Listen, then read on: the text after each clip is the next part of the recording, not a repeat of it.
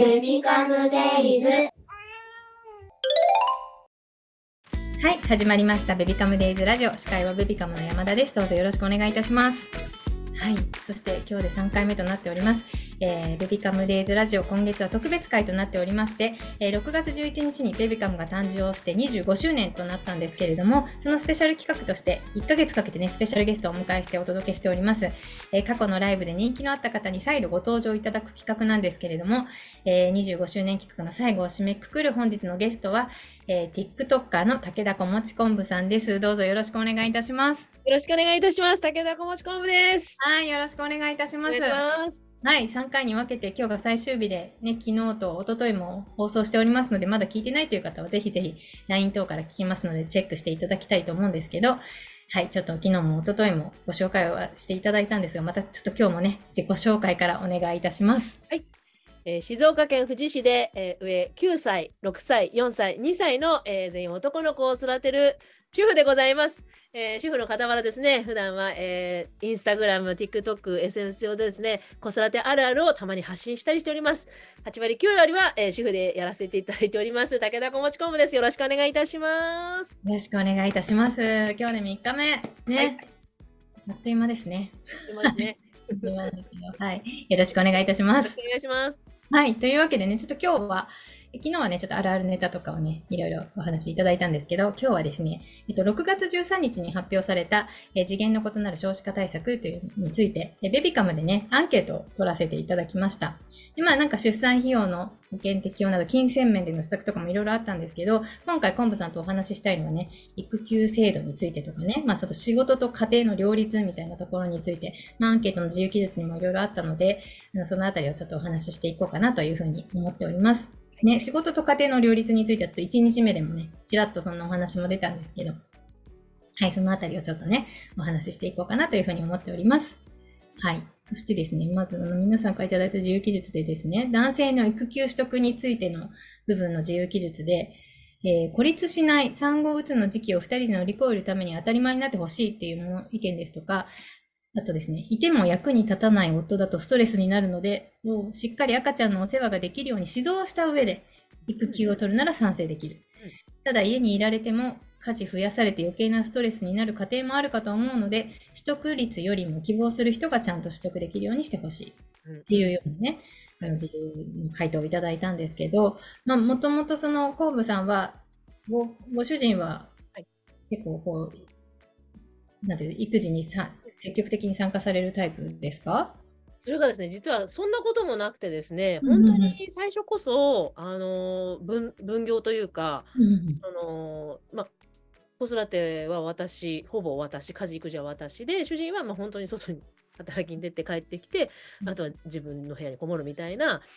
ことがあの大体多かったんですけれども、うん、何せあの子供が1人、2人、3人、4人と増えていく増えるとね。手が足りないんですよね、私の。そうなってくると、やらざるを得ないという状況ができてきて、うん、そこから彼のやっぱり子育てが初めてスタートしたっていうところで、まあ、状況がそういう環境、環境ですね、環境が作り出した、うん、えー、子育てにこう介入してくる、そしてその参戦してくるというか、うん、中で、おそらく彼の中でも子育てに対する向き合い方も変わったと思うんですよね。今までは自分の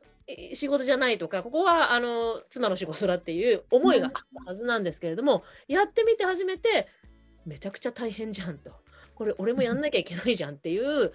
なんかあのそういう心変わりが私の中では見える見えたので、やっぱりそのやらせた方がいいですよね。ね、やらなくて済んじゃうお,、お家もいるともあると思うんですよね。そのなんとなくその奥さんが大変な思いしながら成立しちゃうご家庭もあると思うんですけど、そうじゃなくてやっぱりやらせた方がいいし、うん、2人で、うん、子育てっていうのはするべきものですよね。うんうんうんうんうん。ねこのあの2人目の方が、うん、でも役に立たない夫だとストレスになるので、しっかり赤ちゃんの世話ができるように指導した上でっていうふうに。本当、あのー出産の、あのー知識とかも私たちないな、ないところから始まるわけですよ。出産も子育ての知識もないところから女は、まあ、その待ったなしで始まるじゃないですか。で、まあ、その一日一日体と心がねなんとかこうついていくように、えー子育てしてるとそういうふうにお母さんになっていくんですけども、本当は男の人も一緒に全部同じ同系列でうんうんうんうん。最後にあの学んでいった方がいいいいと思うんです。で多分それはほっとくと学ぶ機会がないんでやっぱり、まあ、母親学級ってなんとなく今ご夫婦で参加されたりとかするんですけどあのたった4回じゃダメですよね。うんうん。うん。もう本当に、あのーじゃあ例えば入院中にその出産の時に入院してる時に奥さんだけが入院中に言われることとかたくさんあるじゃないですか、ね。お医者さんから、うん。あのまずは安静にして1週間は台所に立っちゃダメでとか、そういうのも全部一緒に聞いて知識として持ってた方がいいですよね。それをやっぱり今はじゃあ奥さんが旦那さんに共有できてるかしてないかで全然そのか家事とか育児の関わり方も全然違う家庭によってね違うんだろうなと思うので、あの国としてね国が全体としてそういいう指導をするようにした方がやっぱりいいいいなと思いますね。確かに確かに確母かに。親学級どころの話じゃなないなと、う。んうんうんうんスタート地点で一緒に夫婦揃えてうん。あの知識としてやっぱり植え付けていかないと、ね。うんうんうん赤ちゃんのお世話でもそうですしお母さんのメンタルな部分もそうですし、うんうんがどうなってるのかとか、そういうのも全部含めて知識として植え付けておかないと協力ってなった時になかなかあのあれですよね。あの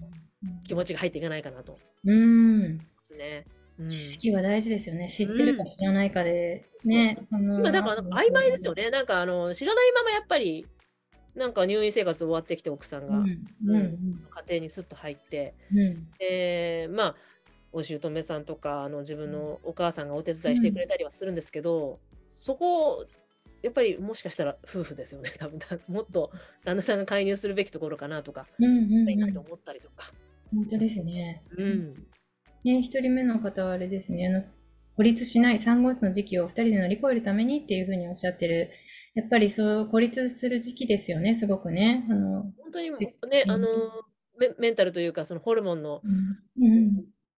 ことなんでしょうけど、うん。もう分かりますよね。落ちるうんのはみんな体験してると思うので、うんうんうんこれを理解してもらうためにはやっぱり夫婦でいろいろ共有したいところがありますね。うん。うん。勉強してね。うん。ありがとうございます。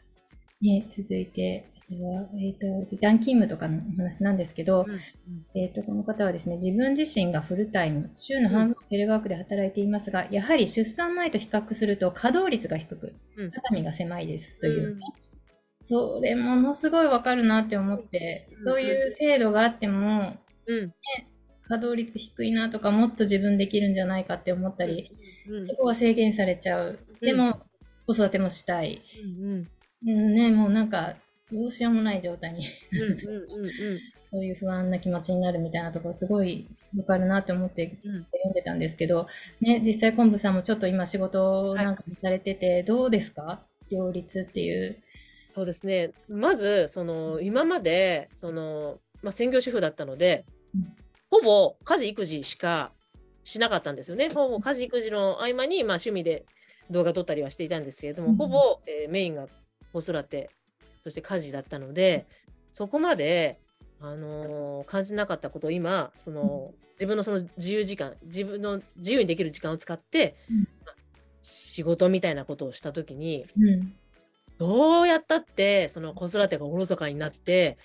家事がボロボロになったんですよ。もう何も今ま今まで回ってない回ってない言いながらもなんとなくちゃんとやってきたんだなっていうぐらいあの回んなくなったんですよね。回んなくなってずさんな家事育児だっていうことを自分でもすごく悩んでうん。でななんだろうかこれはって思った時、やっぱ家事育児ってうん。大事なんだと思うんですよ。人間が生きていく上で、実はすごく大事だけど、いかんせん金銭を生み出さないですよね。この家事育児っていうのが。これが多分今の問題え社社会の問題なんだと思うんですけども、まあ、いわゆるその不不払い労働っていう言葉になっていくと思うんですけどでここに不払い不払いっておお金が発生しないがためにみんな価値がちょっと低くなるんですよね。でお仕事の方に、えー重点が置かれるので、えー私たちは心が引き裂かれるんだと思います。そのうんまあやらなきゃいけないことが こんなにあるけどこっちはお金にならないんでこっちはちょっとあやっぱりやらざるを得ないという状況が今で女の人が多分一番苦しんでいる、うんうんうんまさにその時代に今私たちいるんじゃないかなと思っていてうんうん。だからもう今それをこうすぐに解決できることはないんですけどもこれをなんか今私それすごい興味ある分野でうんうんうん。ちょっとかんちょっと話がずれるんですけどもあの、えー介護の現場で、はい。はい、あの保育士さんもそうですけど介護士もうん。あのものすごいお給料が低いっていう話で,、うん。でこれはなんでなんだろうっていう話なんで低いのかって話になった時に、あのとまあ多分なんかの朝日新聞だったと思うんですけど、あの上野千鶴子さんっていらっしゃるじゃないですか、あのあ社会学者のイメージはいだからそのはもう簡単な答えですよ。うん元は女のただ働きだからですよって言うんですよ。つまりその家事育児っていうものは女の人のただ働きっていう歴史がずっとあるからお金がなかなかそこに金銭がかかってこないんですよね。で私たち今そこが今なんかその家にいながらこんだけ大変な思いしてんのにでも仕事をしないとお金がもらえないからっていうすごいところで生きてるなと思っていて社会の構造だなと。なね。でなんかその一括りにここここうしたら良くなるっていうのが、まあ、今なくて、うん。でもすごくテーマになったんですよ。今これ今後自分がうん。仕事みたいなものをもらって家事育児と両立？両立っていう言葉も恐ろしいぐらい、ああそうですね。うん両立できないと思ったんですよ私は。まあ。だからうーん自分が一番心のいい状態がどこにあるのかっていうのをまず探って 私の場合はうんもう専業主婦をずっと長いことしちゃったんでうん。この家事育児をね手を抜くあのずさんにすることが心苦しくなっちゃったんですよねその、うんなるほどね。仕うん。だから事を一生懸命やることでうん。密かになるっていうなんかね子供をちょっとこうなんかこう話しかけられてもあちょちょちょっと待っててねって言って毎日過ごしてたんですよここのとこ忙しくて。それがやっぱ自分の中で気持ち悪くて。なので私の場合は今後どうしようかなどうしていこうかなっていうのをちょっとねその心の解消を考えながら進めていこう。皆さんの場合はどうなのかっていうのを、まあ、自分の中でおねあのーあると思うので、うんうんうん。方に傾けていったらいいかなと思うんですけど、うんそうですね。はい社会が今難しいところにあると思います。すね。本当に、うん。うんうんうんうんうん。そうですね、まあ、それぞれの中で考えとかも違うと思うので、ね、仕事頑張りたい、ね、うん家庭のこと頑張りたいとか、まあ、いろいろあると思うけど、やっぱりその本当にその両立するっていうのがもめちゃくちゃいろんな弊害を生むというかね。うんねうん その異次元のななんちゃらを立てた人たちがその、うん政策を考えてるうんさんたちがその、まあ、会議で決めてると思うんですけど、誰かがそこに未就園児100人入れてみろよと。その会議の中に入れてみろよ。もっといい案が出てくんじゃないかっていうようなことを話したんですよ。なるほど。すごく遠いところで。子育てのことをいろいろ決めてるじゃないですか、多分ね。うんそれが多分、うん、私たちとの距離が。こう理由なのかな。うんだからみんな一回その未就園児抱えて何かうん行動してみたらもっといろんなことどこにね何を手厚くしていけばいいかとか分かってくるのかなとは思いますけどあのその子を連れて外出するだけで、あの大変さは分かりますよね。そうそう一人だけでもうね 連れてってごらんなさいよってねうん ね思いますけどね。いや本当ですね。うんうんうん。ね、なんか昆昆布さんの中でこんな全然話が終わっちゃうんですけどこんな制度あったらいいなみたいなのってありますか？こんな制度作ってくれないかみたいな。そうですね。つまり家であの家事育児してるだけでうんちゃんとお金が降りてくる。社会おいいねいいですね。本当になんかそうんのそれ以外じゃないとまあ稼げないじゃないですか今私たち。確かに。だからなんかそのちょっとこうないがしろにしちゃうというか、うんうん、でも両立って言わなきゃいけないし、うん本当は本来はもう家事育児してて、ほ本当はここ労働だと思ってるんですよ、私は。うんうんうんうんうんそこにお金や対価が支払われるべきだと思ってるんで、うんうんなんかいいシステムで、そのね家事にちゃんとお金が降りてくるように、社会の構造がなってればなって、そういう制度になんないかなって思います。あとはですね、教育費がなくなりたいですね。どっかの国みたいに。ねめちゃくちゃうんそれだけで全然ね、違うと思いますよね。うんうんうんうんいやありがとうございます。ね、もうちょっとあっという間ですが、はい、えー、今日で、えー、全部で3回にわたりお届けしてきました。えー、昆布さんにお越しいただいていろいろお話伺ってきましたけど、皆さんいかがでしたでしょうか？ね、すごく私は楽しかったです。ありがとうございました。はい。で、えっ、ー、とですね、7月のプレゼントのお話もさせていただきます。えー、7月のベビカムデイズプレゼントのお知らせです、えー、今月のプレゼントは NTT ソノリティワイヤレスパーソナルイヤースピーカー NWM-MBE001 と、えー、パーソナルイヤースピーカー NWM MWE001 を各2名様にえプレゼントとなっております、え耳を塞がない形状なので、周囲の音や自分の声を遮断せず、まるで BGM のような自然な聞き心地を実現してくれるスピーカーになっておりますので、ぜひぜひご応募お待ちしております。え今から言う合言葉をベピカム公式 LINE のメッセージでお送りください。合言葉は夏休みです。えー、漢字でもひらがなでもカタカナでも OK です。夏休みとお送りください。えー、合言葉をお送りいただくと、プレゼント応募用の入力フォームが届きますので、必要事項をご記入ください。えー、音声アーカイブなどをお聞きの方で、ベビカム公式 LINE のお友達追加まだの方は、ベビカム LINE で検索していただいて、友達追加をお願いいたします。はい。えー、そして7月10日月曜日15時から、ベビカムでは資格取得体験会というのを行います。え、お昼寝アートやカウンセラーなど、育児中の今にぴったりの無理せず取れるベビカムがおすすめする資格をご紹介しながら体験会を開催いたします。え全部で4つの資格をご紹介しつつ、体験会参加後にお申し込みいただいた方には、ベビカムからの応援金として受講料の10%キャッシュバックというのもやっておりますので、ぜひぜひ皆様のご参加お待ちしております。えー、詳しくは概要欄にね、URL と貼らせていただきますので、ぜひぜひご確認いただければと思いますので、よろしくお願いいたします。はい。というわけでね、3日間にわたり昆布さんにお越しいただいていろいろお話ししていただきましたがね、ちょっと、まあ、突然振りますが、こう聞いてくださっている皆様に昆布さんからメッセージをいただければと思いますので、お願いいたします。はい。えー、まずは皆様、家事、育児、お疲れ様です。えー、皆様、あの、毎日、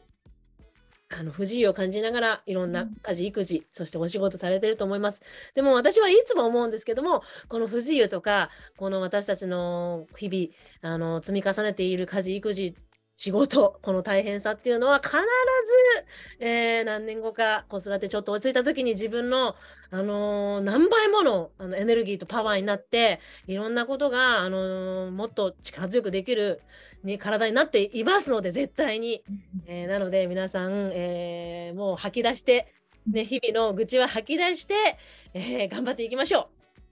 よろしくお願いします、ありがとうございます、はい、もう本当ですねあ嬉しいありがとうございます素敵な言葉をいただきましたねぜひそう私からはですねあの、TikTok 見てほしい。みんなに、まだ見たことないっていう人は、武田小餅昆布とかで検索するともう、あの、すぐ出てくると思うので、TikTok ぜひ見てください、皆さん。うん。お願いします。はい、ありがとうございました。本当に3日間楽しかったです。ありがとうございました。ありがとうございました。はい。では、えー、子育てを話そう、楽しもう、分かち合おう、ベビカムデイズラジオでした。本日もありがとうございました。